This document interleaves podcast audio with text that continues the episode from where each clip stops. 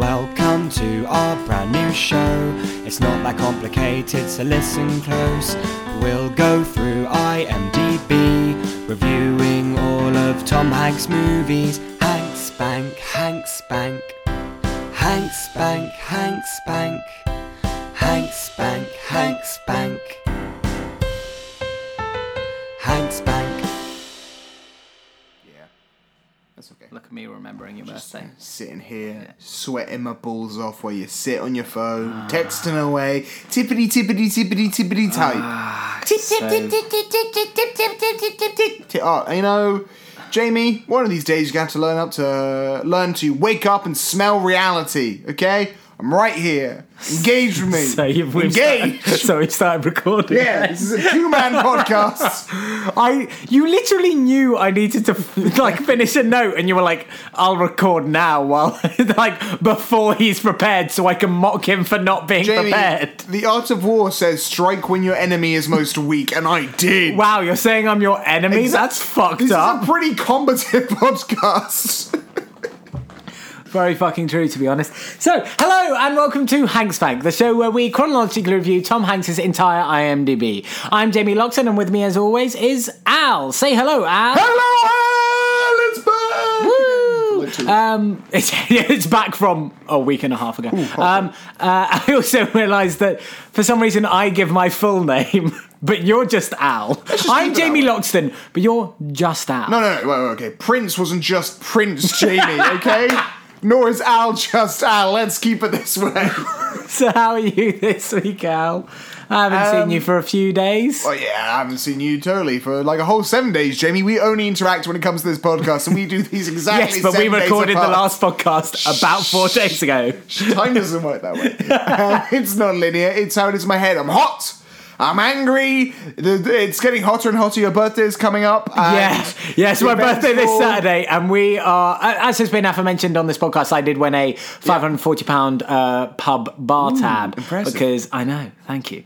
Um, and we are going to be using it at said pub in the beer garden, but it is due to be 31 fucking Right. degrees. I- and it's going to be fucking awful. I had pitched that we do this podcast during then, some point between like round six or seven on this 540. No, I still argue that we should do a five minute update, like every 30 minutes through, like five minutes review of each part of the. But we're not going to do that. Oh. Don't worry, listeners, you will listen to a coherent podcast next week. Can I make a pitch? Yeah. What we do is instead of a five minute update, every like so often during the thing, someone shows us a Tom Hanks related video. We watch it, then we stick the mic on, we record like a 30 second reaction to that Tom Hanks video. We very quickly say if it goes in the bank or not. Yeah, let, that's definitely going to be less insufferable than this podcast is. Yeah! Alright, we're in. Okay. Cha-ching. Cool. So it's recording again now. What, what happened? One sec. what, what happened? It stopped Andy? recording, not sure why. Um, Maybe, maybe it's because you put your iPad on the screen. Should we go back to see when it stopped or Um, Nah. nah, we'll figure it out. be So. I will put a bleep in, and then as I mean, this is how the Depending second on how- pod- this is the second podcast in the row where we've accidentally stopped recording. Hey, the first time round it wasn't my fault, okay? Yeah, the first time around it was my fault, but now you've Yeah. equalised that Um, fault. Speaking of uh, faults uh, and things we might be sorry for, uh, I think I owe you an apology letter, Jamie. You do, you definitely do. I know what it's about, and I'm very sure. happy it's coming. One second, let me just hold to the mic, as you've always told me. You know, you've done those acting classes, you know Yeah, how to do this. yeah, you know, you speak into the mic, Rather than head away from it. Although to be fair. Last episode, very bad for that. We were shouting Yeah, at your girlfriend in yeah. the garden very regularly in that podcast. If I can have silence, thank you. Absolutely. Dear Jamie, I owe you an apology. No, that's not enough. Let me try again. I beg your forgiveness, your absolution for the horrific crime, crime of slander. For, you see, I said in last week's episode that on occasion you've stepped away from the camera and asked me to vamp because you were taking a shit. I said you did it multiple times, and you did ask me to vamp. I mean, not only to take a shit multiple times, which you did not do. It was not intentional. I was confused from the heat, you see, but I apologize nonetheless. For as the great book says, Everybody poops, though you did not.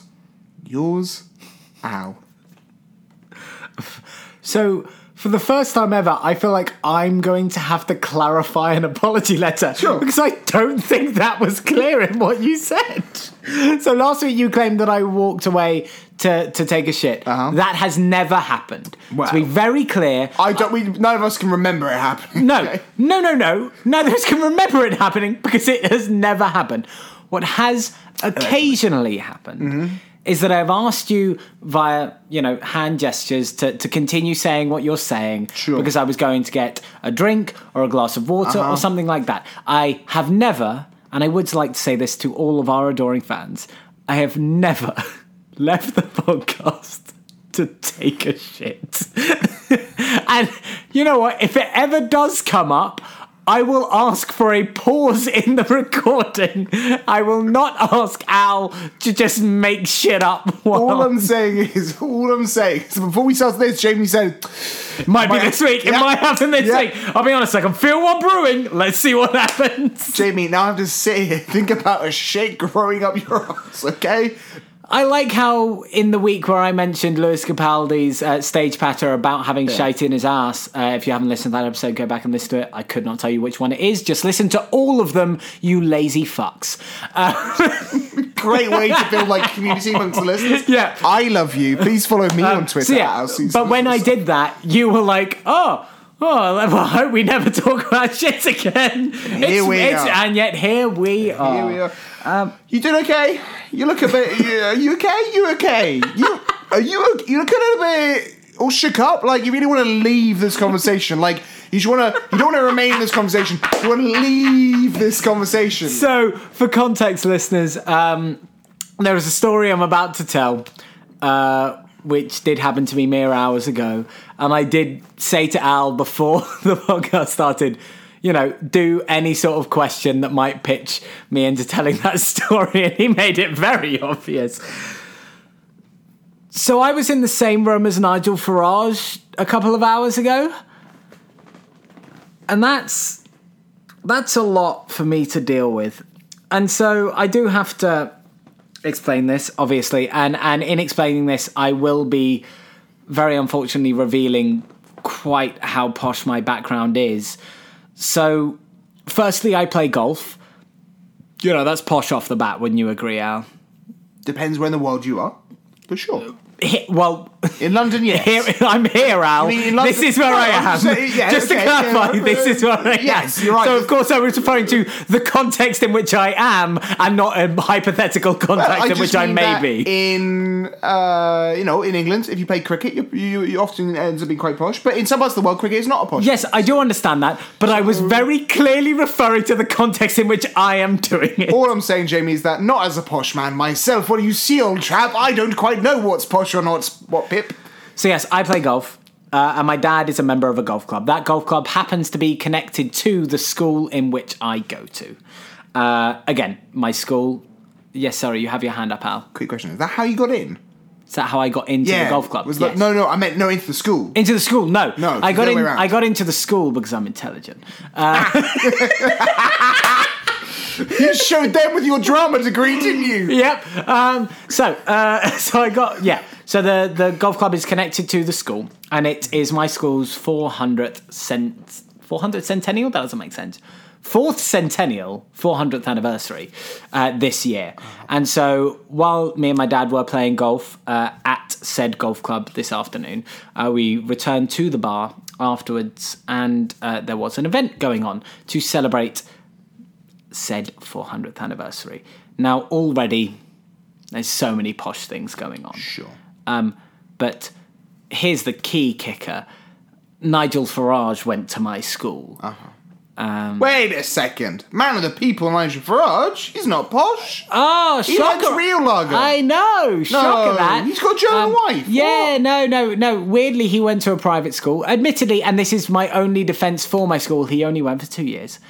That makes it better. And so I went into the bar and I had a genuine visceral reaction. I had I turned around. I saw Nigel Farage in the bar and my immediate reaction was just to turn around so I could no longer be looking at him. Uh, and yeah, he was there for, for this event, and obviously it's it's a nice crystallizing moment for a, a constant reminder how posh my school is. Um, but yeah, I was genuinely within about seven feet of the the most hated man in the country right now. And it was a very, like, genuinely shaking experience. Like, it genuinely shook me. Like, it was uncomfortable to be near him. I didn't speak to him. I did not throw a milkshake on him because they don't sell milkshakes at a golf club. um, but yeah, it, it's a very surreal experience to be that close. And I, I should say at this point, I have also met Boris Johnson. Oh, there we go. Um, however, that was London Mayor Boris Johnson. This was about Oh, you know, seven years great. ago. when he was building When- all those useful bridges with Yes. gardens on them that Yes. are still here now. Yes, Or, uh, so built. but but when he was less of a, a at least generally accept he was he You're was right. goofy Boris Johnson. he was When- London Mayor when- Boris when Johnson. he was just casually insulting Muslims. Exactly, you know, it was a And, more you fun Boris Johnson. But yes, yeah. so I have now in my life met, well, I can't say I've met Nigel Farage, but at least been in the presence of um, sure. Two, the two most Uh-huh. currently most hateful figures in the UK. And I don't know, I genuinely don't know how to, like, it was a really weird experience Mm-hmm. to just be there. So, as a good Catholic, of course, I'm not sure how familiar you are with Catholic doctrine, but for, for all my Catholics out there, big up. Um, there's of I would course, like to say for for the audience, Al just did the double like fist against chest pump Yeah. uh, for his represent. Sorry, I just needed yeah, to yeah, create a picture I'm just for our audience. you're rock, don't ever change. Uh, but yeah, yeah, yeah, of course. Uh, we believe in a Trinity, so you know the Father, the Son, the Holy Ghost. Yeah. And you've, you've met Nigel Farage, you've met Boris Johnson. The real question is, when are you meeting Piers Morgan? Hopefully, fucking never, because genuinely, I think I hate that man more than the other That's two. that's my thing. As much as I think a lot of a lot of people really dislike Nigel Farage, and a lot of people really dislike Boris Johnson. I think Boris Johnson's less than Nigel Farage, even in his current Absolutely, state. yeah, definitely. Piers Morgan is more viscerally like.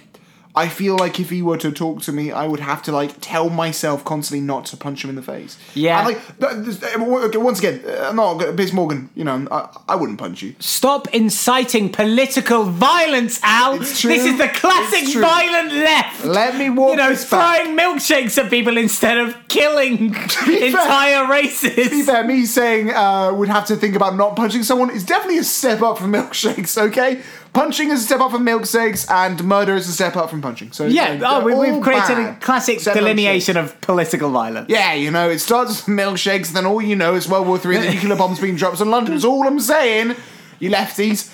Uh, yeah, so we've had a man of the people. Boris, uh, not Boris Johnson. Boris Johnson's always admitted to being posh. Nigel yeah, Farage. no. So my d- before I move on because it, Sure. it genuinely is. It makes it genuinely makes me feel weird. Like Uh-huh. I, I fucking hate that I had to be in the same room with that as that person. But what annoyed me most was he was wearing uh, Dulwich College. Sorry, Dulwich College is the school I went to. I should have said that. Actually, I probably shouldn't have. Uh, let's be honest. Um, and that's the school that he went. No, I'm going to. Cont- I will not bleep that out. I will happily say it because I do love that school, despite its uh, potentially questionable reputation for fostering Nigel Farage for only two years. Hey, again, Uh, once again, better than Eton's. they Yeah, fostering yeah. a lot of mass yeah, murderers. no, we're doing okay? better. Um, but he was wearing um, like old college blazers, but it was very clearly new. Yeah. like it was very Ooh, clearly that he, he'd bought like the blazer new, the tie new, Yeah. um, and like his trousers didn't fit, and so. Basically, I just what annoyed me most was his aesthetic. It was Yeah. the oh, I've bought this to to show face for this event because he's an odious man, and now we will move on. So we're discussing punchline this week. On to fucking comedy. Let's go.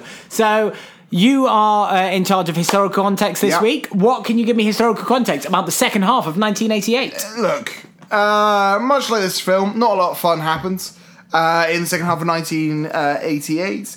Uh, Al Qaeda gets formed by Osama bin Laden. Sorry, sorry, that really caught me off guard. I shouldn't laugh at the.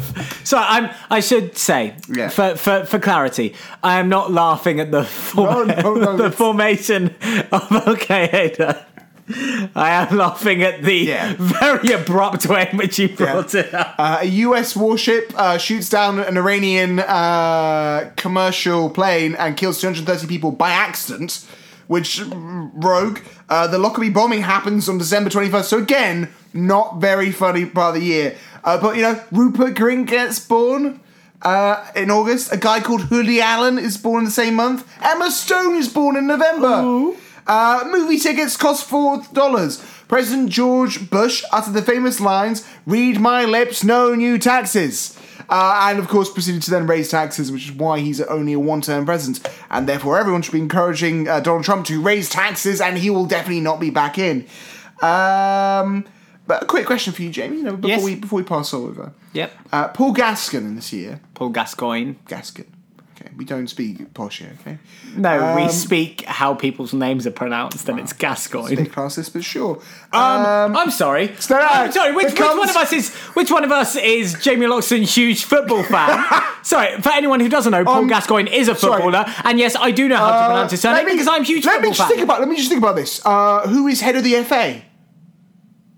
Don't know actually. Prince William. Oh, So football's posh. Um, Football's posh. All I'm saying, football's posh. yeah. Okay. That's why I like to support street fighting. oh, you're it. Oh, you're you're in form today, Al. You're, in, you're, you're catching me off guard, and I'm enjoying it. Carry on. right. Um, I, Al has just been flustered by the only compliment I've ever given him. that is your compliment. so Paul Gas- Paul Gascoigne, all right, fine, uh, becomes the first um, uh, multi-million pound uh, footballer when he transfers from Newcastle to Tottenham. Yeah. How much money was he trans- was, was he paid? What was his transfer fee? Yeah. Uh, or what was he paid? I don't know. Oh, how- one or the other. I don't. I don't know. So, th- so there are there are two options. There's Sure. either how much was the transfer fee from one club to another, Sure, or that's there's how thing, much he was paid per week. now, that. yeah, it's not going to be that because it's. I assume you're That'd looking for a a number over a million, yeah. and it's way yeah, yeah, it's way too much money to be paid per week because that's how footballers' salaries sure. are portrayed Oh, because again they're paid so much money that to break it down by month or Yeah. annum would be di- per annum. Sure. That's the that, by month or yes.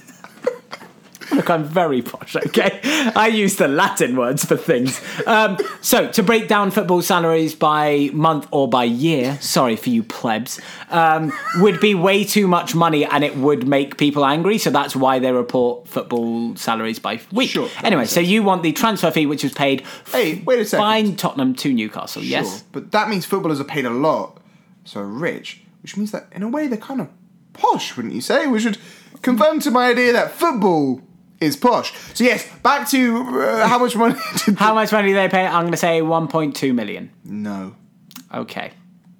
higher.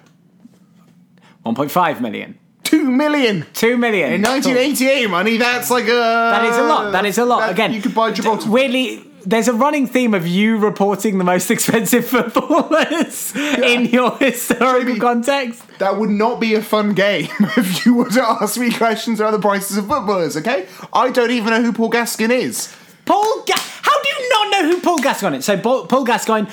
Historic uh, footballer, played for Tottenham for many, many years. Yeah, was yeah, yeah. very successful uh, for England as well. Yeah. He's very well known for crying during a World Cup semi-final. I think you think about Andy Murray.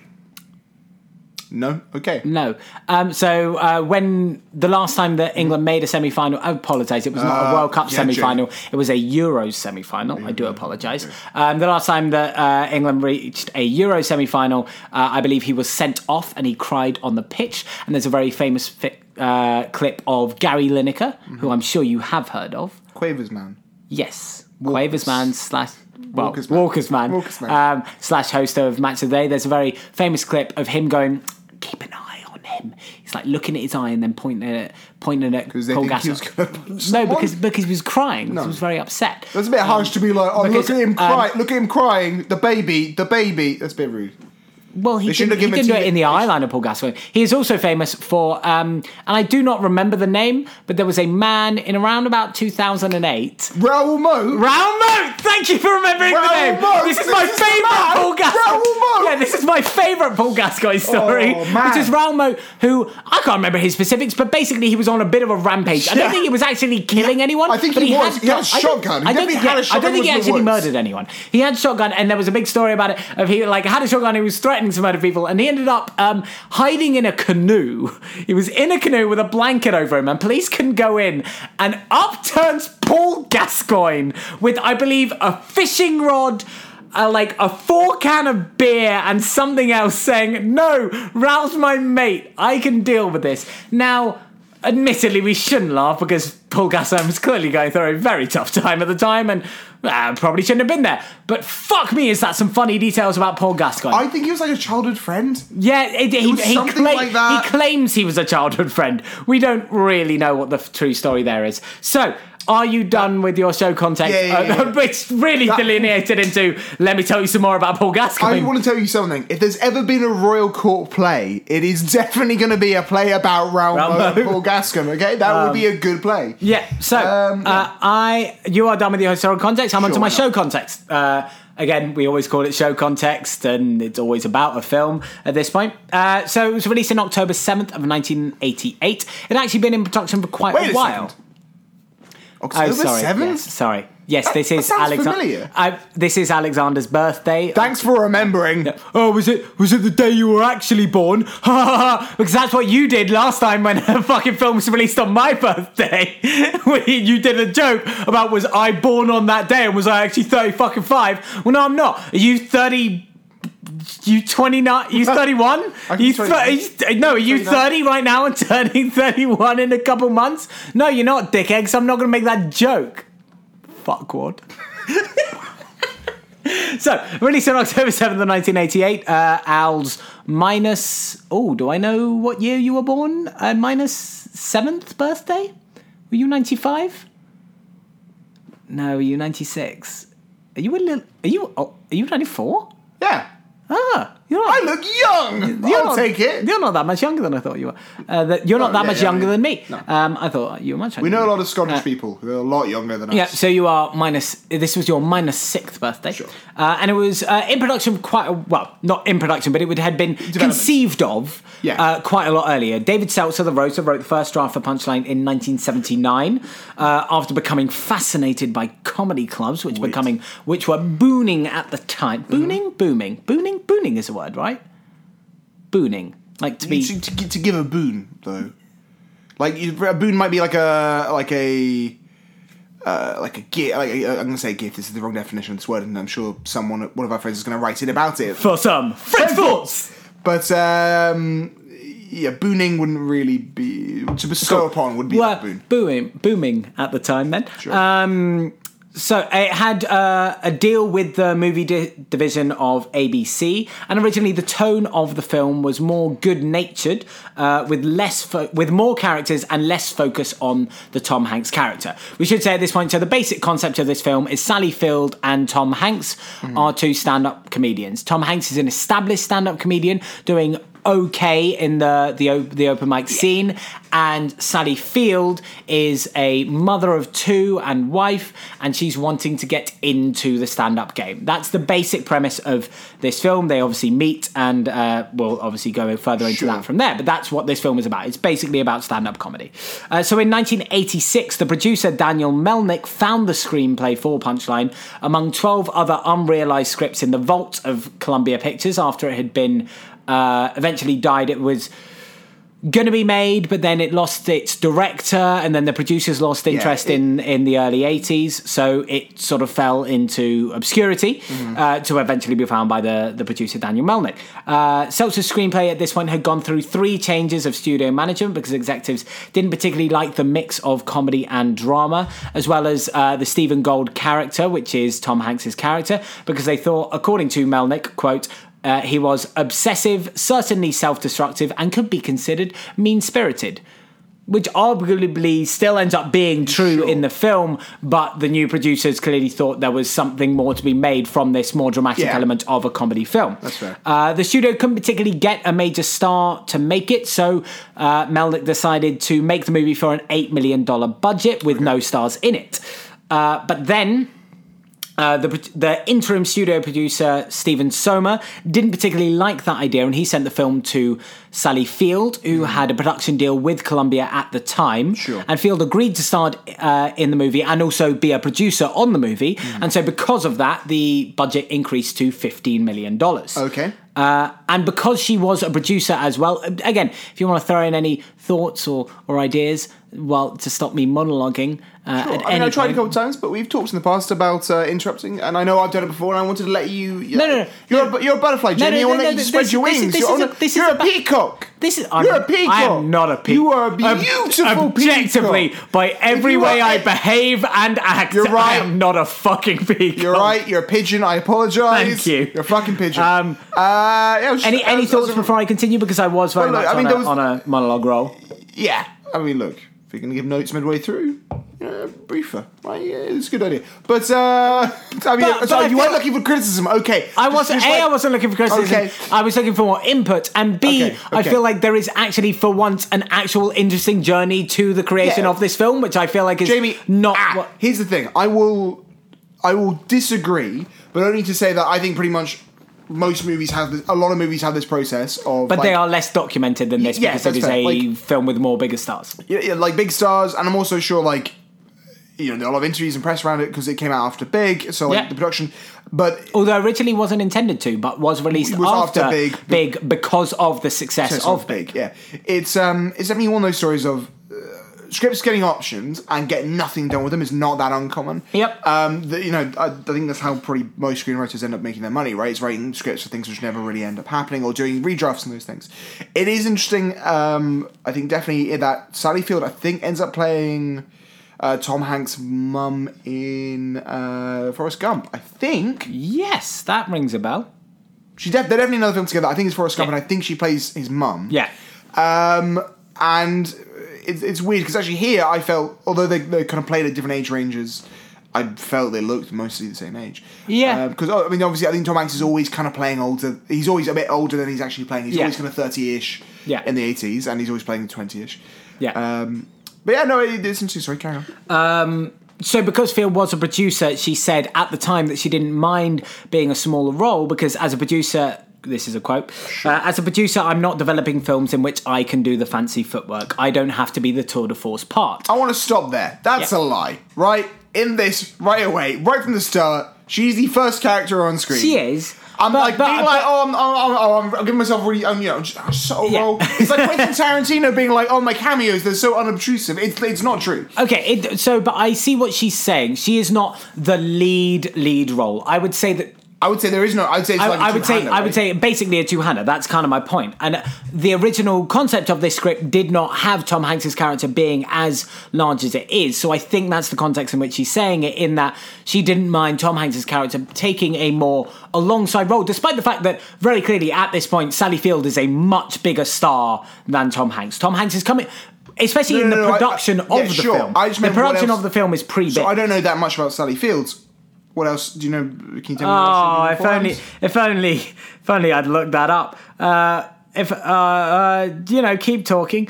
Um, Yeah, uh, so you uh, know, uh, really, if anyone wants to buy any of my many unpublished uh, screenplays, uh, Jamie has previously ra- rated them as uh, illegible, uh, poorly spelt, uh, and you can buy one, uh, including ones such as uh, Persona is my dream play and uh, Uncharted, a lover's tale of two monkeys and a banana peeler.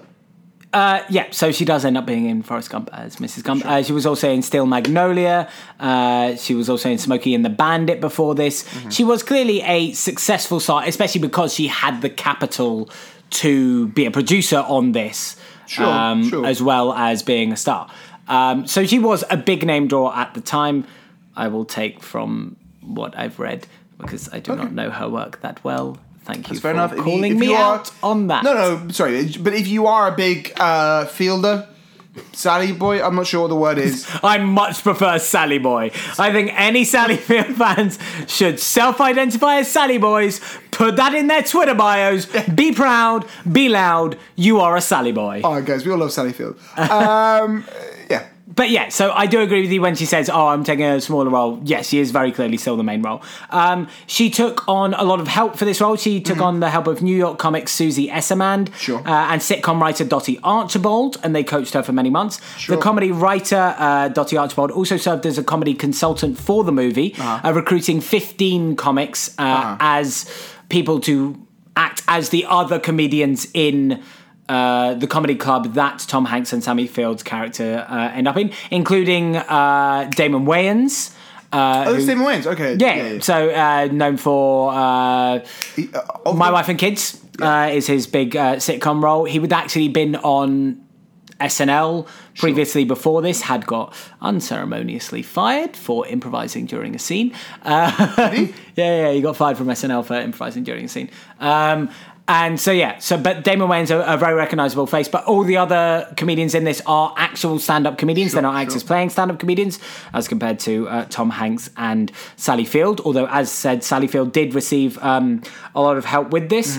Uh, Field also. She felt that her character and her research very much mirrored each other because the character within the film is trying to find her comedic voice. And that's exactly what she was doing during her research for them. She was trying to find out what Lilah, her character's name, what her comedy was coming from. And Lilah within the film was finding what her comedy comes from. So there was a lot, there was actually quite a lot of research that went into this film from Field's side. And that's also correct of Tom Hanks's side. Yeah. So with two months ago before filming, Tom Hanks started to do stand up. He wrote a five minute uh, bit and he performed it at the comedy store in LA. And he says at the time, it was pure flop sweat the entire time, an embarrassment. That material lasted one minute and 40 seconds and it had no theme.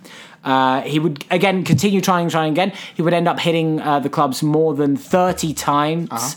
Um, he was doing, you know, three clubs a night, and he said it took him a month uh, to not sweat like a pig on stage. Okay. Uh, he also uh, enlisted help as well from various comedians that he knew and comedy writers.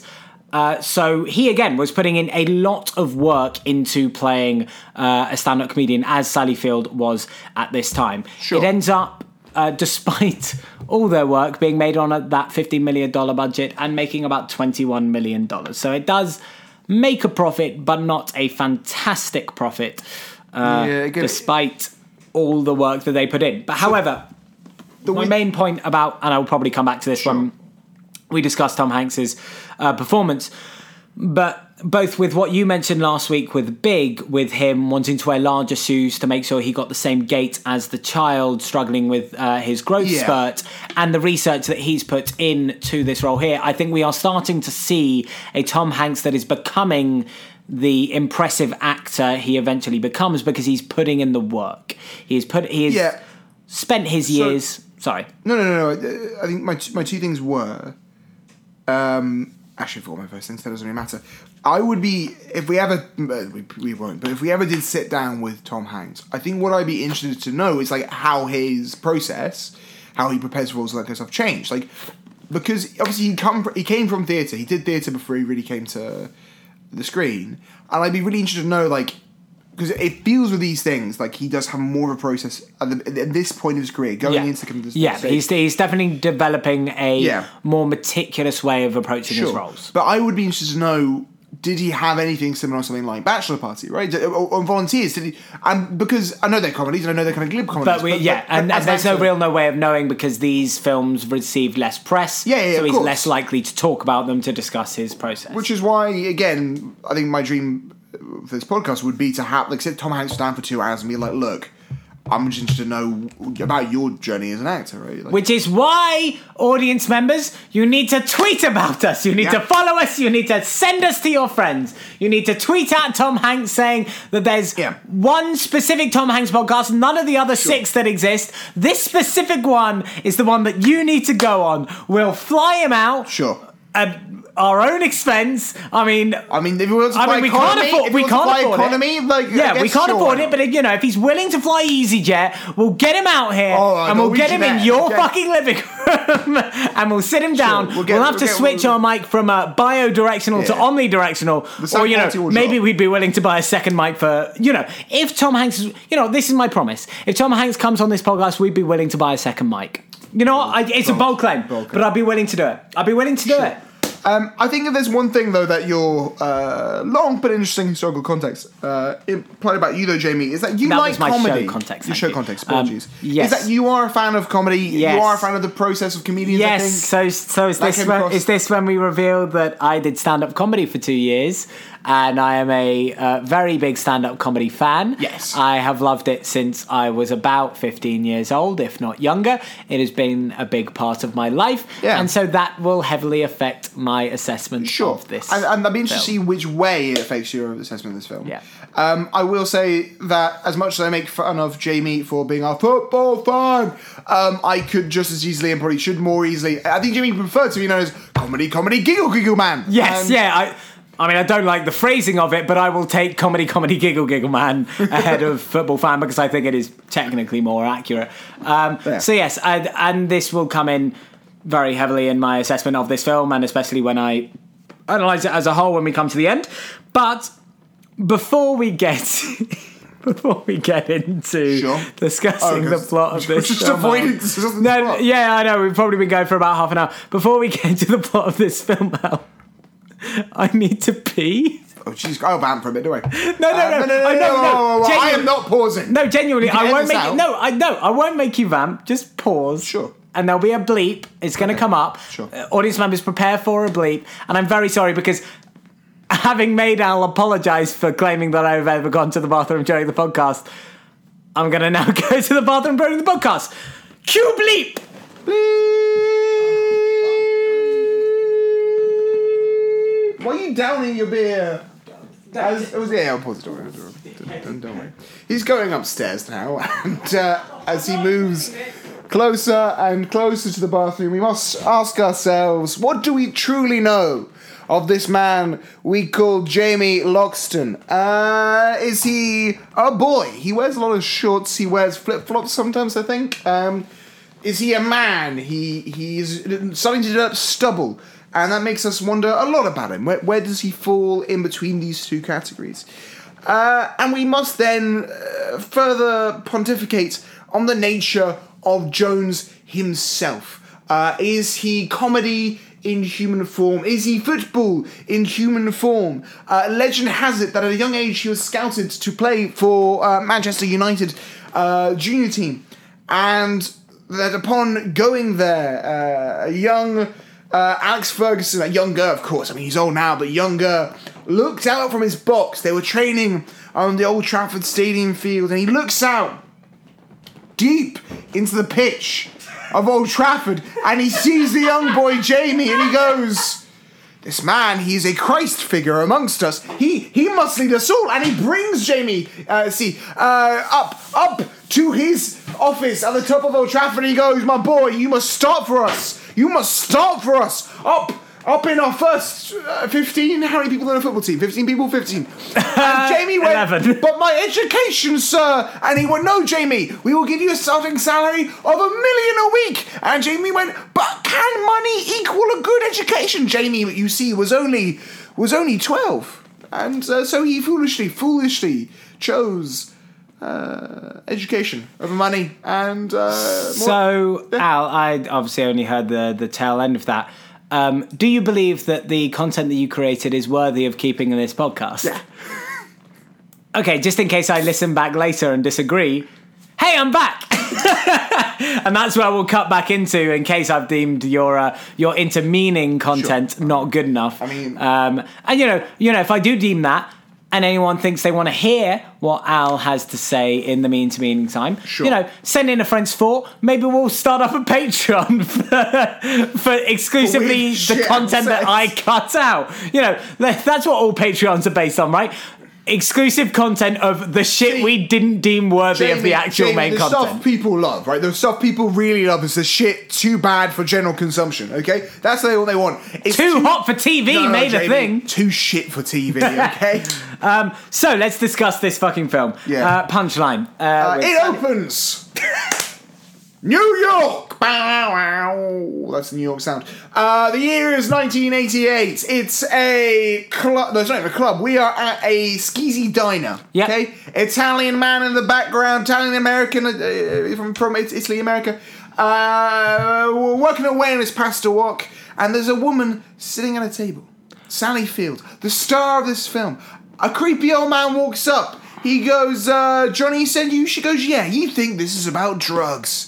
Okay? The situation is clearly about drugs. He goes, uh, yeah, well then that means you're good for it. She goes, sure, you got the stuff? He goes, I got the stuff. You got the money? Yeah, five big ones. She's not talking about thousands, she's talking about $500. what can, how much drugs can you buy for $500? In the 80s, all of it. That's like a fucking metric ton of cocaine, Jamie. That's a lot of cocaine.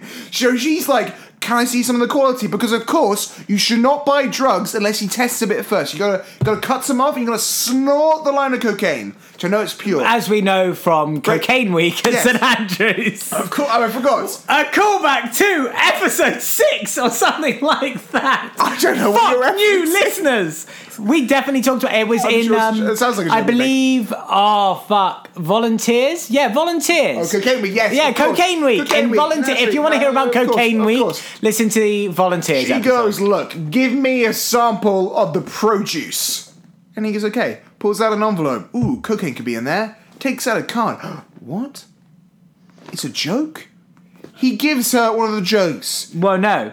He does. He, she, Well, he gives- yeah, he he, gives gives, her the, the pa- he gives the paper, Yeah, and yeah, she yeah. reads out. Um, My husband is a Polish man. Uh, and he gave me something long and hard when we got married. she asks, Well, where's where's where's the punch? Where's where's the joke line? Where's the laugh line, as you would call it? I believe in episode giggle, two, giggle, laugh, laugh. the giggle giggle laugh laugh line. We're making all the callbacks today. Of course. Um, I beg we speed up because we have spent four minutes on the first thirty seconds it's of the film. it sets the Yeah, tone. um, It's like and, and she's like, "Oh, you, you get you get the pun- yeah, you get the punchline when uh, when you give me the money." yeah. Um, and so she gets we need to stop here for a second. okay. Uh, Oh is wow, it good we're comedy already practice stopping. to buy your jokes? Uh, Yeah, no, under the table? no, it's not. It's no. To be fair, having said that, so you bought jokes. This is what you're missing. Have you? no, no, no, no. What I'm going to Sure. say is that buying jokes to go on the open mic circuit, which is what she's doing, big no, no, bad, not good. However, there are stand-up comedians out there that will buy jokes off reputable comedy writers. That is a thing that will happen. I'm not going to mention names, Russell Howard, but there are comedians that will buy jokes because they can't be bothered to write their own. They will still write some of their own material, but there are comedy writers, and I know some, who have made money off writing jokes for more famous comedians to go on Mock the Week or to go on things. Okay, yeah. fine.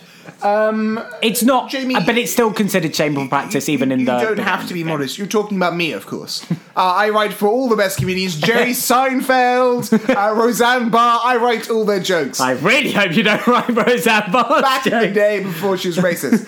Um, yeah, so look, we go to the club. People are telling jokes. There's a man in a nun costume. He fucking kills it. There's a guy who I think is a creepy guy in France. He's killing it. He's some weird kind of uh, esoteric shit. Yeah. So this is all the previous stand-up comedians, and it's to be fair to them. I mean, they've they've done well to hire actual stand-up comedians because these people do sort of very well Yeah, uh, epitomise the vibe of.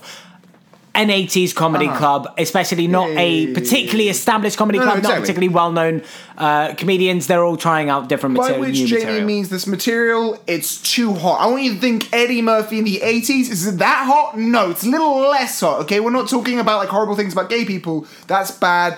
Uh, it's just your, your typical casual racism. And, uh, you know, it's hilarious in, sure, I guess. in 1988. Yeah. um, and so then it cuts to Sally Field, Yeah. and she's delivering her. She delivers her first joke. What's my, husband? You my know, my Polish Polish husband gave me something long and hard when we got married, and someone immediately shouts out the punchline.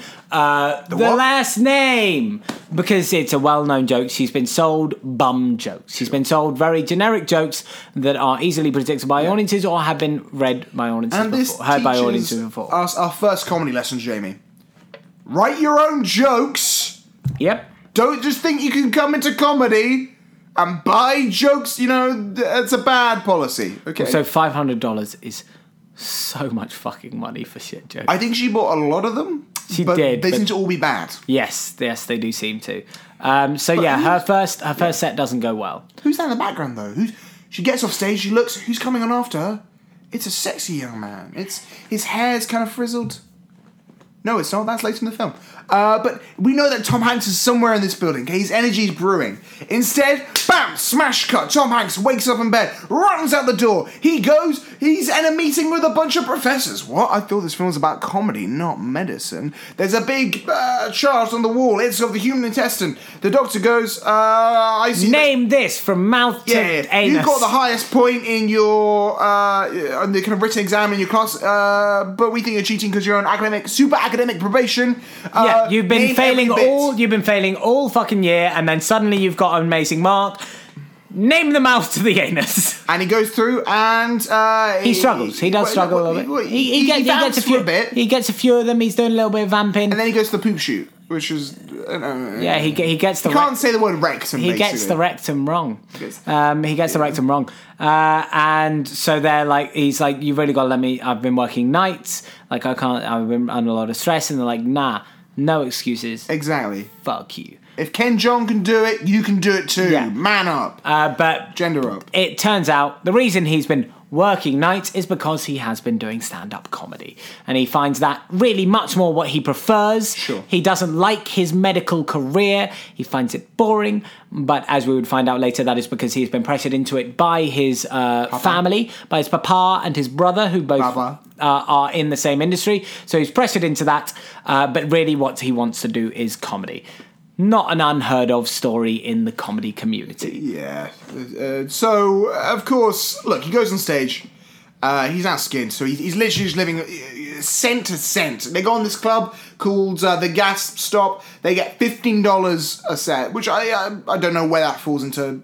I think some places often when you go up and do, do it, you won't get paid at all. No, you won't get and some places, if you're big enough, you're doing a long enough set, you probably get paid a wee bit. Maybe get paid a bit of the drinks, whatever. Yeah.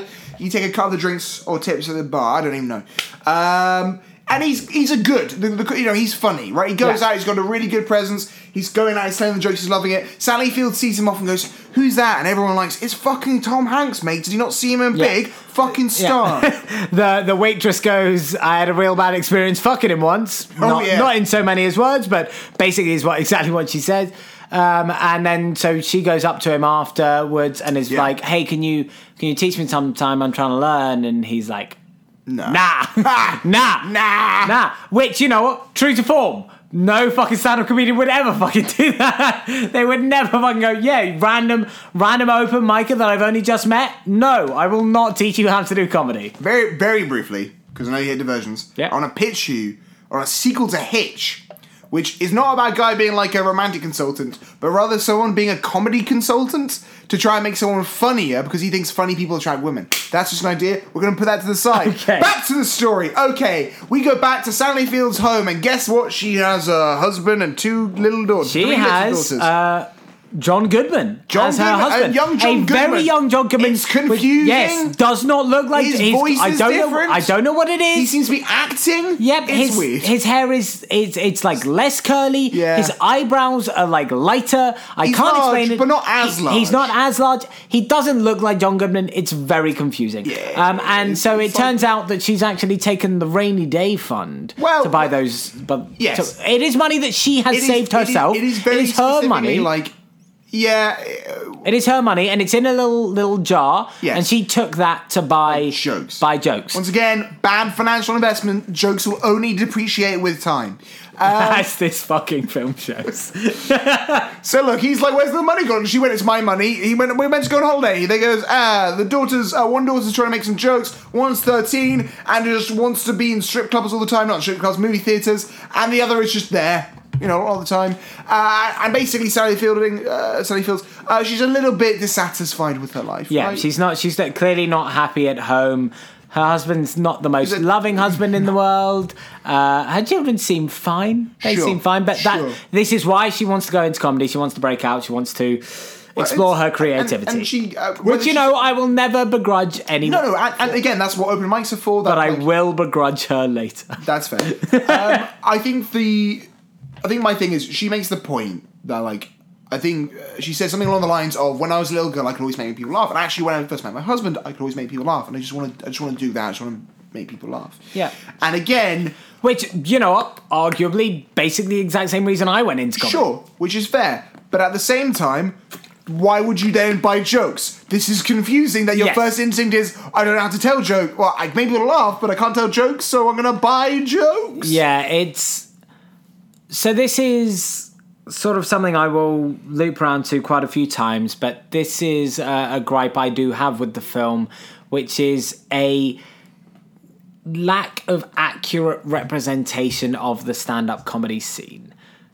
In that people don't really buy jokes to be like it's like right right as they're going into an open mic like if, if you want to do comedy, no one's first thought is buy jokes. Yeah, yeah. Because they want anyone who wants to go into comedy means they want to make comedy. No one, no one, absolutely no one wants to just deliver jokes on stage. That is the most terrifying fucking thing anyone can do. And if it's not your own it's- jokes that you've written, that's the reward. Yeah, yeah, yeah. That's the reward of doing comedy is that it's jokes that you've written that get laughs. It's not- No, the, the actual experience of being on stage and doing comedy and doing somewhere like that's not fucking fun. Yeah, yeah, exactly, right? Like it's it would be like doing a one woman play, uh, but also which you haven't rehearsed. Like it, it makes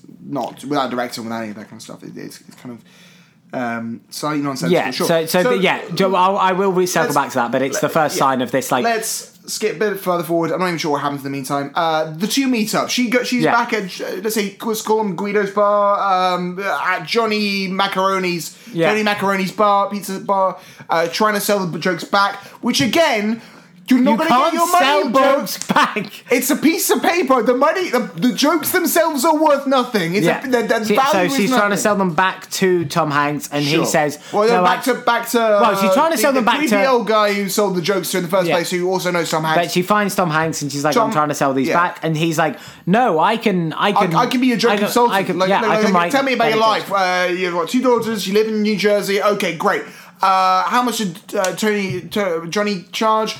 Five hundred dollars. Great, because we know that he's five hundred dollars in the In the hole. right? He can pay hundred dollars for his uh, rent, but he still owes five hundred bucks. Crap. She he goes great. Pay another five hundred bucks, and I'll write you a great set. 'Cause- And I get I get why that would be an attractive thing if you were a young comedian. Yes, that's, yeah, it makes sense for Tom Hanks to do this. Yes, just doesn't make sense for her. For her. So look, uh, she goes, I can't do that. He goes, okay, fine. Um, and then fuck you. He basically goes, fuck, Fuck you then. Like, if you can't pay me right now, get get fucked. Yeah, yeah. Uh, through a kind of series of arguments, it kind of escalates. He goes, "Fine, like I'm gonna go do a set. Come with me, and you're gonna Yeah, watch me do a prove, prove yourself. Prove you want to care about comedy. And she says, "Oh no, I've got a, I've got to make dinner tonight Blah, for blah, a dinner blah, party." and he goes, "Well, exactly. Yeah. Like if if you're not taking this seriously, and that's like that.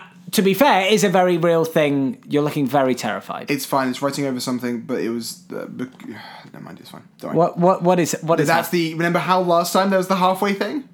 no. Remember how last time when we were recording? Yeah. It stopped. You pulled out the microphone halfway Yeah. through. Sure. And then we plugged it back in. Yeah. And started a different track. Yeah. I forgot to delete that track because that was obviously much further down the line. So- so now it's just recording over that. It's just recording over that. just Okay. that. Anyway, fine. but either way, so that is a legitimate thing that is in the Yeah, comedy yeah, and, and is uh, in my Yeah. own free admission why I gave up comedy because I was not able to commit like everything to it. And that's what you need to do to do comedy. So they are correct in their, their assessment. Like he's he's not being a dick saying look No, if you want to go home if you want to go home and have your family home. life go home but then you're not taking comedy Because- seriously. and- and the- because you have to make Well, sacrifices that's, that's, to commit that's to comedy. the difference between wanting to be a like be someone who's a funny person. There are loads. I- Like I would be myself someone like I can tell a vague joke. We do this podcast. I, I wouldn't do it if I didn't think I could occasionally make people laugh. But would I go up and do stand up? Fuck no. That's terrifying. In the same way that like I think there are a lot of comedy, uh, talented comedy writers, Ricky Gervais, who um, I think are really funny at writing, and then I think you stand up, and I think they they got much bigger than they necessarily should be for their quality of stand up. Right? Like there, I think that happens quite often with comedy performers where you kind of you're funny, you you act funny, and then it's like, hey, here's a special, and you're like, oh shit. Yeah. Maybe they did do stand So um, yeah, so he goes out to this gig. He's doing a gig in like a care home with a bunch of like care home slash hospital. It's un, it's Yeah. not particularly clear what it is, but a bunch of ill sick people, and he's doing a, Uh, yeah. a perfectly fun set. And. He- Again, good yeah, set. yeah, it's it's, funny. it's a good set. It's funny. it. Everyone enjoys it, and she's learning from that. Sure. Uh, so we, oh fuck, this film. This film is just the same fucking shit happening over and over again. Oh, it's- it's so super. basi- it's super difficult to follow this plot line Yeah, through there- directly because it's the same fucking shit happening over and over again. briefly, so kind of uh, obviously he's no longer med school. He's been kicked out. Uh, so uh, the, the hospital's an interesting place to put him. He sees a kid who I think it's uh, at very least like implied has cancer or something deadly wrong with him. Checks his chart, and the kid Sally Field sees this. She kind of goes, mm, g- you know, oh he has a heart. He's not just a kind of this cold, cold comedy Yeah. comedy guy. We have a scene where she goes back home. Uh, she kind of sets everything up for the dinner. Uh, It's it's Yeah, there, there's a very, very like a montage that I Very believe is supposed to be. slapstick. It's supposed to be slapstick and funny. It's not great of her like rushedly trying to set up dinner for her husband. Sure. She accident. She has to scoop water out of the fish tank to Sure. set on the kettle. because the setup's not working. Yeah, and the there's not really been a joke through that entire thing, and then the very end, uh, one of the kids goes, "Oh." Where's the goldfish? And then Yeah. the kettle goes off, so clearly she's bowled the kettle. We also, missing we also the do have the best, the joke, best in joke in the film. So The- the, setup is um, John Goodman is trying to get an account with a bunch of churches, so he's chatting to a couple of priests. The priests have invited over, obviously want to see the whole family. Um, the youngest girl at the beginning of the film is trying to tell some jokes, and and she's telling kiddie jokes, and she tells a joke about uh, who's the who, who, who's the most popular act, you know, funniest actor in the Bible, Samson, because he brought the house down, and that's that, you know that's the setup, right? Yeah. She goes in and everyone's sitting around the table, these priests, and uh, she goes, you know, I uh, Sally told me a joke at school, and uh, I think it's adult enough. Sure. And she goes, What did one cocksucker say to the other? which is great. it's great, and it's delivered so very well, and It's- it catches you off guard. it's it's- very it's a fucking very- fun. it's a really and funny and it's a sad indictment of this film that the funniest joke is Delivered by a- made by a, a seven-year-old. Sure. Um, not to hint at any potential thoughts about this film. Um, so yeah, so we get. Oh fuck! I don't. You tell me. You Sure, tell look, me what happens in so this fucking happens- film. Then, then basically what we can proceed to go into is a couple of different things, right? So Tom Hanks is obviously looking for his big break. He's doing a lot of gigging stuff, I think as a lot of actors are. But what everyone wants, and it's the kind of the subtext of a lot of this, is everyone wants to get on TV. TV's Yeah. where the money is. Is, and, and so, especially in the 80s, it was Yeah. very, very important to get a slot on a late night show. yeah. On Carson or any other late night Sure. show, Carson especially was the holy grail. If you made it on Carson, if you got a five minute on, on Carson, then you have made it. You Yeah, are exactly. fu- you're gonna That's- you're gonna tour off that for Sure. years. In the same way that in, let's say, like, in, in uh, the UK and like Potentially- 2005 to like 2010. Getting on Mock the Week yeah, was, exactly, was like the right? big Like, thing to do. And there was so many stand up, and stand up was the thing people went to, and stand up was the thing people got from TV, right? You bought this DVDs, you, Yeah. that's your Christmas for about 10 years as a British kid. yeah.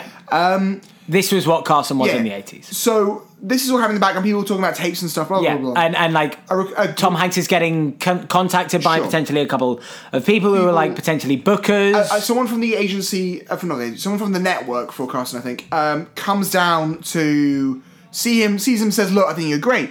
He kind of gives her the really hard sell. Look, if you think I'm great, fucking get someone from the network down now, and I will show up tomorrow. I need Yeah. the money. I need the money. I will drown unless you can. and get so he gets told that they, he's had a missed call. Someone's trying to find out when he's performing. Sure. And so when and the like he's like, oh shit, this must be this must be the booker. Holy shit. Um, and so that night he's not able to get in contact with the booker, but he's told, oh shit, the person who called in Sure. is here tonight. And so he freaks out. He's like, "Holy shit! The booker's in. This is this is my Yeah, big big big is night. big break. This is my big break." And so he speaks to the owner of the club, who's been trying to finagle himself as his agent. Yeah. And he says, "Okay, fine. Look, You're my agent. You're my agent. Look, you're my agent. Big me up. Introduce me. Get me on tonight.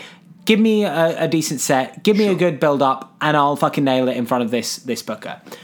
And so they go and do that, and he's on the side, and he realizes it's actually his father and his brother. And he freaks out. And I will say, I'd obviously been paying attention to the Sure. film up until this point, but this genuinely really engaged me. So he goes on stage and he freaks out. He freaks the fuck out Sure. because he is performing in front of his Yeah. brother and his father, who have always hated his comedy career. They're seeing him perform for the And, first time. and importantly, still uh, we have mentioned, still think he is at medical. still school, think he is right? at medical school.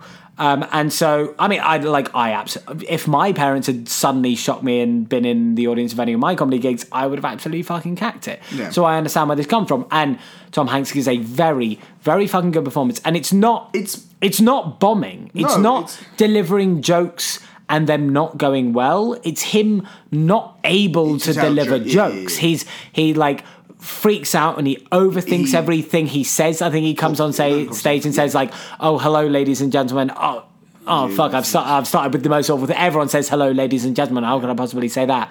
And so yeah, like this one of the really engaged me. This it- really engaged It's me. honestly like I struggle, and I don't I don't know why. Ever since I've been a kid, I really really struggle with like empathy in films when people are embarrassed. Yeah. which is part of the reason why like I can appreciate it for its genius, but I struggle with the original Office. Yeah. is when I am embarrassed for someone. That is the strongest emotion I will feel when I'm watching someone. Like I will, uh, anyone who's watched a film with me, I like put a, my head in a pillow, and I I hate. I don't know why I hate it. I feel really bad. And I was watching this at work on my lunch break, and I was just like, I, I need to stop. I like I know because it kept on going and it kept on going, and it was just incredibly intense. It is it is really painful. So look, obviously, Corpse is not great. Um, Yeah, yeah, yeah, and he basically has to get dragged off uh, stage, and he's followed on by someone walking on with a boombox Yeah. playing uh, show tunes, which works quite well. Sure. And this sort of starts a sort of mental breakdown sort of period for him. Yeah. Um, he weirdly at this point starts like flirting with Sally Field. Yeah, that's so. So uh, Sally Field takes him away. They go to a um, bowling, an empty bowling alley. I don't know why. I guess it's a cool place to shoot.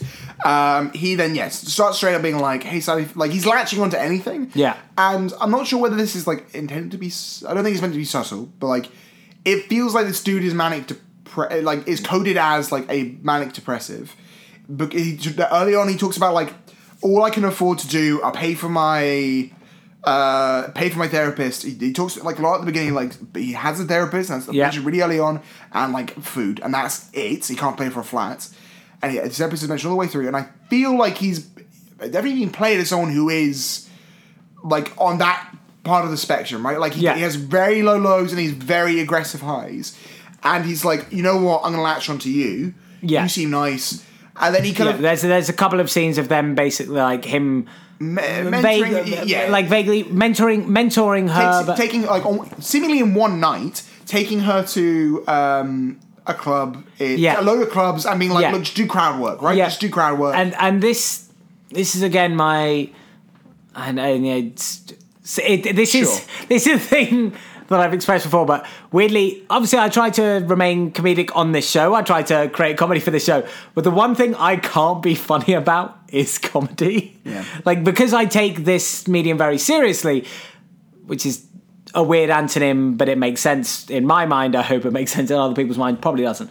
Um, like I struggle to be funny about it because I do take it very seriously, and that's the thing that really annoys me about this section of this film, is that it doesn't really make it does. It's annoying because she's trying to do crowd work, which is inherently improvised. Yeah. It's an inherently improvised medium, and they are presenting it scripted. Yeah. And it doesn't feel right. It doesn't feel natural, and it doesn't feel particularly funny to me because I know that it's been written. And something that is written to appear improvised sure. sucks. here's, here's what I'll say about so and actually this is this is mm, uh, maybe showing us to save the end, but I'll, I'll go for it here anyway because we're in the conversation. Um, a film which I feel does a lot of this better, and which is a rom com, and what I think you like, The Big Sick. I haven't seen the Big Sick. Which I should see the You would Sick. like the Big Sick. I absolutely and would like if, the if Big it's Sick. if it fits into your comedy of like what you like is the kind of uh, you like a very naturalistic. Uh, Yeah. Forgetting Sarah Marshall thing, that's this, right? It's Yeah, again, no, I know, I know. I by like the Big Sick. comedians. Um, and that I feel does ha- the feel of the stand and actually a lot of the feel of the kind of stand-up community in that is done really well because Yeah. it's it's they put a little bit more emphasis on the fact that like there is a camaraderie, everyone is going around doing this stuff, um, but also kind of the bombing is similar and it's just the crowd work feels better, right? It's, Yeah. it's, the, it's the it's the idea of like. Actually, where this is coming from, most of your crowd, no, a lot of your crowd work is just you getting abuse. Yeah. right? like that's where you get good at it. I guess is like people shouting shit at you and you having to be like Yeah. comfortable with being like fuck off. And I, I get that. If you were doing it today, I'm sure a director would be like, we're literally just going to go to comedy clubs and you're going to go up on stage Yeah. and we're just going to film Which it. to, be, which to be fair, Sally Field and, and Tom yes, Hanks did. did. So which is But we, with, what we also struggle with here is the thing we have discussed, which was comedy ages very fucking poorly.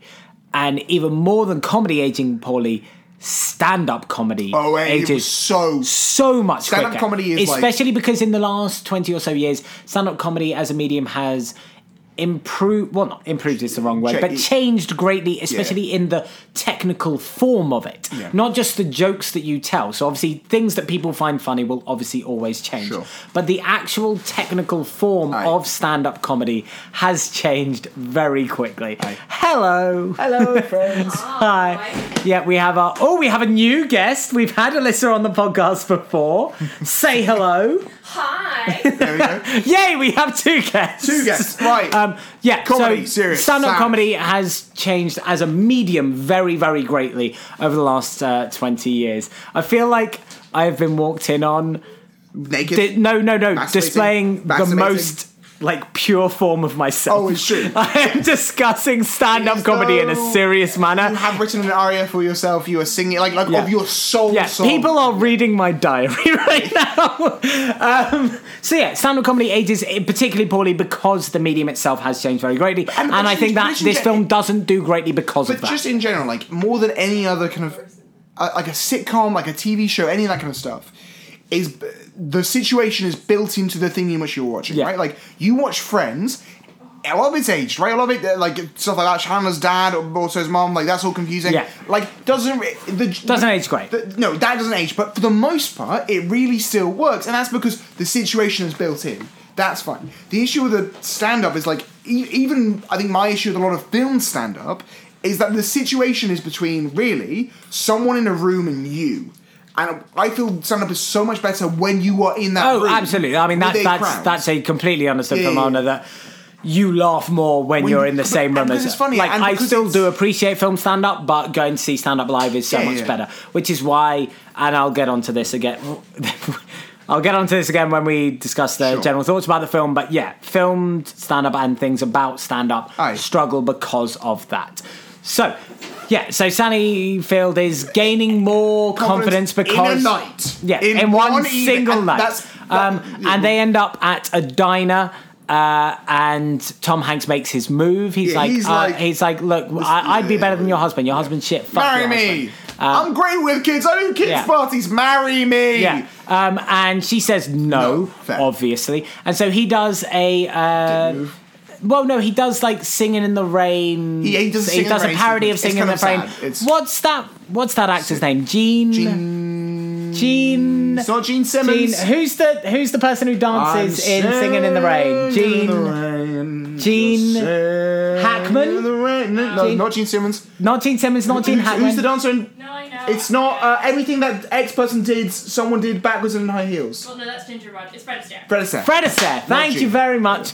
Dancer in the If you Rain. had just said famous dancer, that would have helped more than. ah, it's fine. Gene Oh, Simmons. I, Oh, reg- Gene I regret Simmons having guests on this ballerina. podcast. Yeah, yeah, yeah. We've been attacked. We've been Um, so Fred hours. Astaire in um, Dancing in the Rain, he does like his own shitty, and to be fair, commits to this, does it very fucking well. Yeah. Uh, very well done, Tom Hanks. But yeah, Sure. so he's he's clearly devastated. Um, then basically Again, we reach episode. we reach the final vague Act, point right. of this film, which Tom is Hanks corners the promoter, not Yeah. promoter, the, the kind of the A and R person earlier who um, went down to go see them and was like, "Look, uh, you know, wh- wh- why didn't you come?" And she went, "Look, did you not get the message? What message?" No, um, uh, yeah, we- we're not going to come see you. Instead, I chatted to the guy who from the network, and the network guy said, uh, "We're going to do a special. Yeah. we're going to do a competition, and of course, Yeah. of course, it needs a competition um, Yeah. to see who's going to feature on Carson. It Yeah. can be a TV show. Go around and find comics to be in Carson." and again, so this is this is again another point where I. ah, I don't know. what- I, I'm trying That's not to bring up points in yeah. this point, of, like while we're discussing the plot, for things that I'm going to dislike about the film when I'm assessing it. But like, this is another point where I'm like, this is a film that doesn't really understand the stand-up comedy scene because we've seen the comedians that are performing at this night. So this night includes some good comedians, some like like developing comedians, yes. like like Tom Hanks has been doing for a while. Tom, Hanks is like Yeah, very much the top person in this. And then we've got the the rotating cycle of comedians that some of them are doing okay, some of them are doing very poorly, as we uh, but they will also allow Sally Field on a brand new comedian. Within, so like, this yeah. is this is not the fucking comedy store. This is not the comedy cellar. This is not like the Laugh Factory. This is very clearly an under-established Yeah, comedy club. It's not an established comedy club, and it's not an established comedy club putting on established comedy comedians. Comedy comedians, bit of a tautology there. Apologies, um, but not putting on well-known comedians, and so a fucking recruiter for the for Carson is not going to come to this night. Like He- that's he's- really unrealistic. no, but here's my thing, right? I'm sure that is unrealistic. Within the premise of the film, I think it's meant to be like they kind of. Uh, I think it's not necessarily meant. To, uh, Christ, when it's the, the comedy club in London comes up in with Eddie Izzard, like the late eighties, nineties, early. uh, the comedy store. There's a comedy store. There's a comedy Yeah. store in London. I know there's anyway, I know there's one with Eddie Izzard and that kind of stuff. And obviously, the comedy stores they're coming up. They're coming up in the eighties, really, right? Like they're, they're in the in the biggest way. And I think this is meant to be a semi stand-in for that. But- but the I agree- comedians I that performing there are would not be well, the- great. no, I, I I agree, but like Of course, of course, I am speaking. I'm speaking from experience of the stand-up comedy scene. Currently, I may, It- I may be Sure. incorrect about the comedy I scene in the I, I think it's just meant to slightly more be like this is um, Tuesday, right? So, so on Friday, I'm like Tom Hanks is But still there, but but, like Sally Fielding is there on Tuesday, and like Sally Field, not Sally Fielding. Uh, sorry, um, but is there a but- Sally Fielding? maybe it rings a bell. Um, but Carson, the Carson people wouldn't come in on that. No, that's but- but- that's what annoys but, me. But that's not even. So, so the Carson, the, the the net, there's the network person who's this nebulous person, and there's someone who's basically just a talent spotter, right? So he's just going around to clubs and just seeing stuff, and then it, it, Yeah. it and I think the implication has been she just came in this night. because, Yeah, no, that's it. fine. That's fine and then with me. because of that But said, look, this Tom Hanks, and you're right, that's the issue. Even if, if Tom Hanks was great, They'd bring him in. Is great. It makes no sense why they uh, do a night re- at this night yeah, yeah, yeah. with a bunch of other amateur comedians who are clearly not ever Yeah, that doesn't sound like a really good It's uh, piece it- of yeah, TV. right? that that annoys me, but whatever. But sure. So they basically set up this They're night. prepping for it. Sally, uh, uh, she goes to her family and says that this night has happened, and they're like, "No, we don't want to." But like, they eventually come round and Sure. support her. They She say give- they want to come yeah, down and she see She gives her. a speech where she's basically like, "Look, all my life I've wanted to be three good things. I mean, good mum, I want to be good mother, uh, good wife, and then I also wanted to be just funny. I want, I want to make people laugh." And she gives a really heartfelt speech. Her husband has been really opposed to the entire film, and to be honest, when Tom Hanks goes, "He's a shit," you go, "Yes, he is." Yeah. Because again, you're a free person. If you were like, if Alyssa tomorrow was like, "Hey, I want to do stand up," I'd be like, "Great, let's go see you do stand up. This is gonna be great. Um, it'll be a fun time. I'm not sure if you enjoy it, but let's let's go see it. You'd be there to support them." And, and she gives the speech, and he goes, "You, you know what? Um, I want to I want to go. Uh, you know, he, I want to go see you watch. I want to watch." And which is nice. So they go. Tom Hanks has been prepping by um, literally just screaming on the street at people yeah, because he's in the middle of a manic episode. Yeah. Like he's in the bottom of a well. and here. so we see all the other comedians doing their little bits. Uh, some of them are Sure. okay, some of them absolutely flop. One of them, uh, Damon Wayans, plays a like a very classic '80s um, bit, and it goes very poorly. Uh, and we get to Sally Sally Field, and we see about. I would say two A minutes or so. We said felt- about two, felt a bit two- more, but two sure. minutes, like chop, chopping between, but about two minutes of her set, and she seems to be going down pretty well. Yeah, she's, she's got a lot better material than we've seen before. Yes, uh, uh, like a, a marked improvement for someone who didn't seem to want to come until because we skipped over slightly, but there is she doesn't know she's in it for a very long time. Tom Hanks says he got her in, which is very kind of him. I guess he's trying to marry her, so it's a bit weird. Um, she's like, I don't want to go, and she kind of seemingly decides on the night that yeah, she wants to go. That she wants to go, and she does have. By the reaction we see from the audience, yeah, good The best, material. yeah. By my reaction, not good material. I found some of it. some of it Funny was in the same way that you might see like clips of 80s comedy and go like, oh uh, yes, other I can people, see how that could other people laughing convinces you that sure, I guess whatever. Um, and then Tom Hanks goes up, and we see a lot longer of his set. He starts out struggling, similar to what we've seen from him before, and then he ramps up. He develops a little bit of confidence, and he starts nailing it. Uh, again, we see Yes. we see clips of his, but we see a little bit longer of his than Sally Fields. Um, and it's, it's very much like an angry guy routine, right? Yeah. It's he's gone from the beginning being like a very classic, um, uh, like hey, I'm telling jokes kind of comedian, like and which is I guess what the casting people want. Yeah. To he has his breakdown and he starts going. I I don't even think it's that he's struggling. I think it's that he's taken that bit from earlier and he's like, how can I work that into a funnier bit? Yeah. And he kind of starts, and it is it is alienating. He goes through each one of the judges, great idea, and Yeah. just assassinates all of them. Yeah. And then he goes on to a big, effectively a rant of, oh, I don't hate debu, I don't, don't hate debutantes. I don't hate people. I don't hate. I'm not a hate monger. Blah blah blah blah. And people are loving it. It's really funny. Uh, Yeah. Uh, sorry, sorry, no. You can't just point things at We're us. making- Sorry, we're- we're Alyssa being- has returned to the house and we're- she's we're trying to point about Love something at us. It's- I'm Love trying Island. to point out Love Island starts in 10 minutes, so you guys do need to wrap up. That's fine. Uh, well, I cannot guarantee that that will happen. don't worry. Let's go through it. Let's. Uh, I- anyway, I I will Tom not. Hanks- I will, Oh, oh, I will art. not You can go take the microphone, sacrifice in the my bathroom by art for fucking Love Right, Island. So- I'm just gonna put it on, so. So, um, they ends. They all go downstairs. The, the, yes, fine. They it ends. They all go downstairs. Um, they're waiting for the judgment.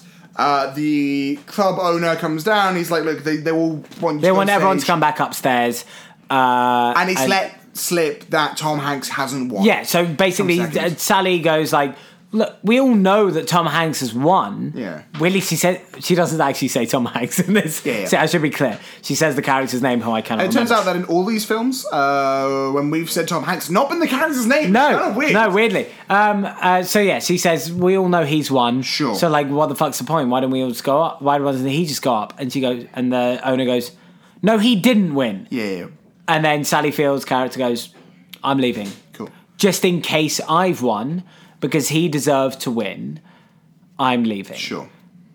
And then the owner goes, Well, you actually won, you dumb shit. You Oh. won. Does that change anything, you fucking idiot? Um, Yeah. Not quite in so many words. goes, She, "Yes." she goes, Yes. And she then turns around. She grabs her bag and says, leaves. Sorry, I forgot my bag, and then left. Um, we should say at this point she had received a note from her husband Saying saying, you won. like, you, you, you won for me. It's very cute. And so that's that's what Husbands she love the routine. yeah, her husband loved the routine. We did see that in his reactions. We there are regular cuts to, despite the fact that she is regularly talking about him.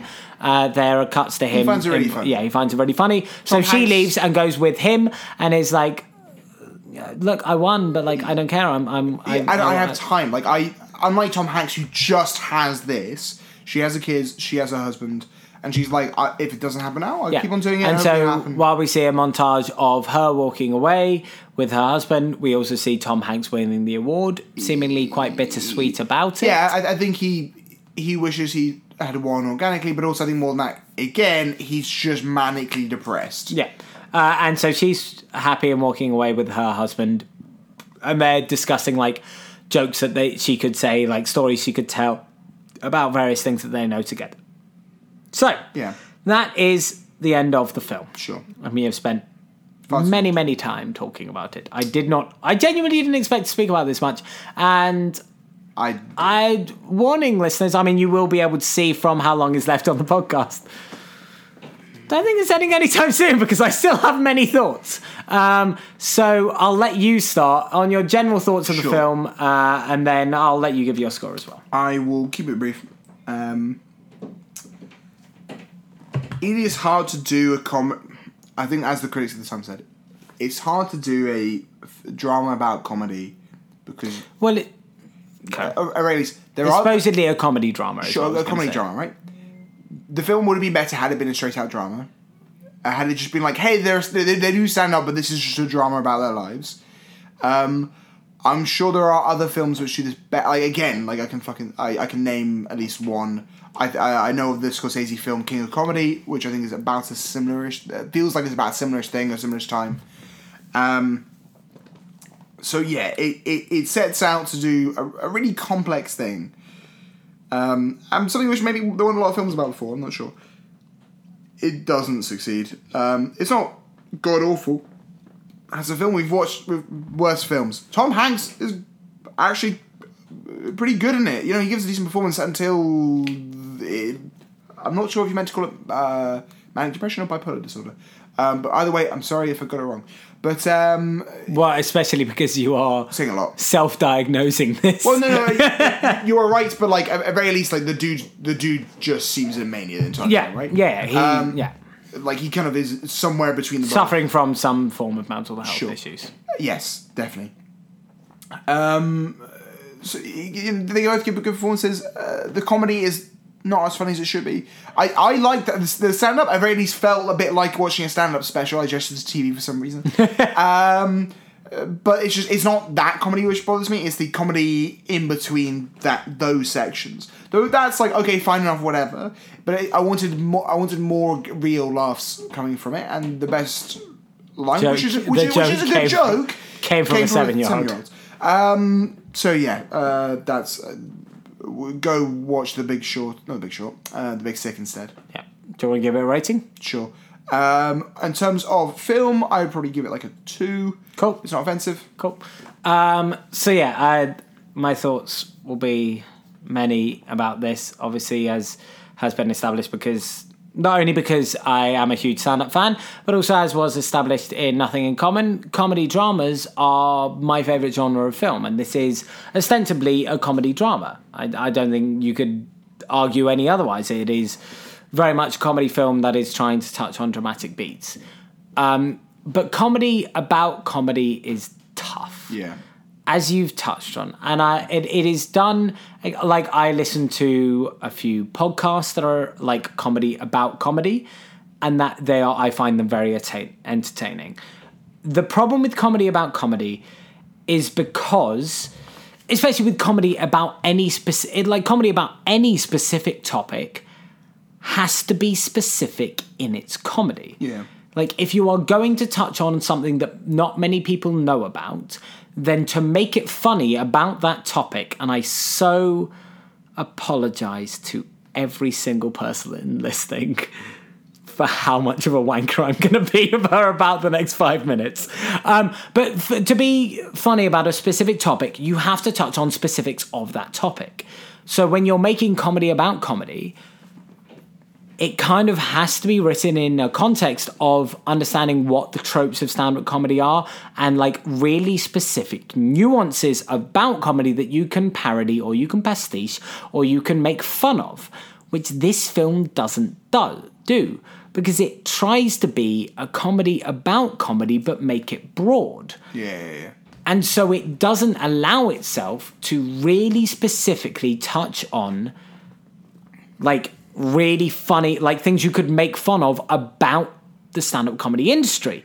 And that's, well, it's not fine, but that's fine because they're trying to appeal to a broader audience. And I get that. But it, it is detrimental to the film. I would rather, if you're making a comedy about comedy, accept that you're making a comedy about comedy and appeal it to the niche audience that that is about. And so that would make the whole fucking thing funnier. Additionally, like making comedy about comedy, and especially make comedy about stand up comedy, when you are including stand up comedy in your film, your material better be fucking good.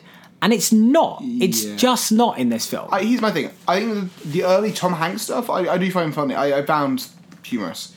The late Sally stuff is, I just think it really ages out of it. Like, it's, Yeah. that whole like, oh, I am a housewife in the 1980s. Comedy is just gone. It's just not a thing yeah, at all Of, of, of course, yeah. Like there, there is a, a big part of the fact that we are, analyze, but all, analyzing a comedy about stand-up Sure. comedy in the eighties and stand-up comedy but in the even eighties, then, like, critics at the time didn't like this film. No, Chris, not- exactly.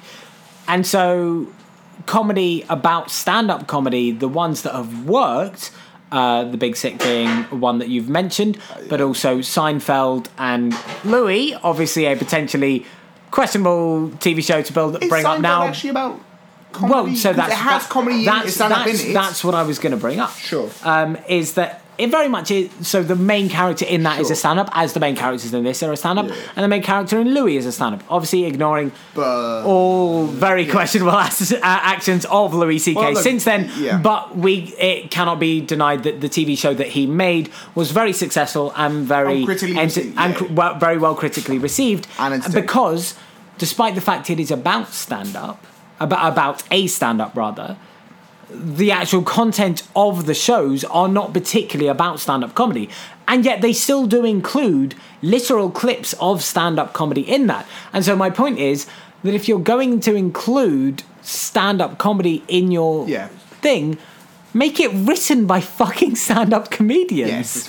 Because that's what's made successful stand-up comedy TV shows and films since the beginning of time so you're telling me to wrap it up, and fuck you, because I will talk about this for three more hours if I wish. Although Alyssa is looking at me Special very star and some angrily. music, uh, yeah, very, special guest star and music is looking very angry at me. So I will listen to her. I won't listen to That's you. fair enough. Um, so my point is like this is not written by a stand-up comedian, and so the stand-up in the show is not good. Sure. And I also feel like the drama is not particularly interesting at all. Uh, like it's Yeah. it's re- it's particularly poorly written. The beats aren't particularly good. Okay. And while stand-up is like you can absolutely take stand-up seriously, this show doesn't. This film doesn't take stand-up seriously sure. it presents stand up and then presents a completely separated That's, that's issue and then takes that seriously. Okay, so- and that really annoys me, so I will give it a two. two. Okay, fair enough. I think we're, we're both saying that. That's the longest I will Sure. ever analyze a Uh, uh, Tom Hanks' performance. Genuinely four. Yeah, I, I I think he's fantastic in this, and I really Look. appreciate the, the effort he put in. He really it, it- looks. It, it feels like it. He feels the like a stand-up. And even, and even when his stand-up style changes, like angry stand-up comedian, it, it still feels like that. yeah, So absolutely. No, he, he really fucking nails his performance, and he's really done well. Dick meter. Uh, ooh. So I say five. I'm going to throw it out there. Really? You're going to he- throw it out five? Yeah, because he no, he, again, he's he's a dick in this film. Oh, I I guess feel, I'm- I feel for him, but he's I, dick. I guess I'm more. he's full on. I guess. I'm more sympathetic towards him just because. Alyssa has just taken a photo of us. Um, I feel more sympathetic towards him just because I'm a stand up, and I feel like stand up can be very stressful for Sure, people and it can create very bad people. Um, so I think I'm going to give him a three. Okay, I think I'm going to give him a three. I think I'm going to be very kind to Does him. this go in your hands? No, of course it fucking doesn't. not no, it's, it's not. either. It's not good. Uh, what saves humanity? Oh fuck! I forget about this. So, so while you, I want to give you like three seconds to think. Let me tell you mine. Uh, Stop rushing us. the light in the UK. There's uh, so specifically for me, and I'll tell you my specific place. It's on Lucas train station at about eight thirty nine in the morning, uh, and it's a little bit misty. And you look out, and the light, and I don't know what it is, and I've been in other parts of the world, and the other parts of the world are very beautiful too. But there is light in the UK that looks like Turner paintings, and that you look at it and you go, I can see how Turner painted. I can't do it, but I can see how and why and what he painted and that's fucking majestic. I, am not a, I'm not a, a, a rah rah patriotic person, but the light, I'm always here for the light. I totally wasn't listening while I was thinking. Um, so the thing that's saving uh, humanity for this week is um, Alyssa's patience. Oh, yeah. uh, Alyssa, who is standing by, staring at me, Oh, admittedly cooking my dinner. And also waiting to watch Love Island. The patience she is exhibiting is honestly God worthy uh, and is absolutely what is saving humanity this week. I had a uh, poem about Love Island, but I'll say that for next week because otherwise I'll be murdered in my sleep.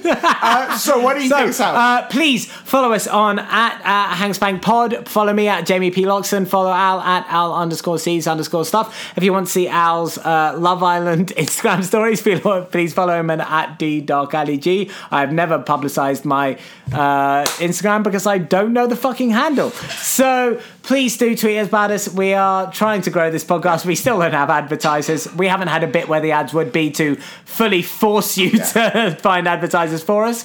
But sorry, you were going to say Take your something? friends' phones and Oh, every subscribe us, download every single episode. Do it. You know you love us. Take us out of here, Jamie. So, for me, Jamie, and my co host Dal, and the infuriated Alyssa, that's one more episode in the bank! Love Island sucks now. Actually, Love Island started four minutes ago. Hank's.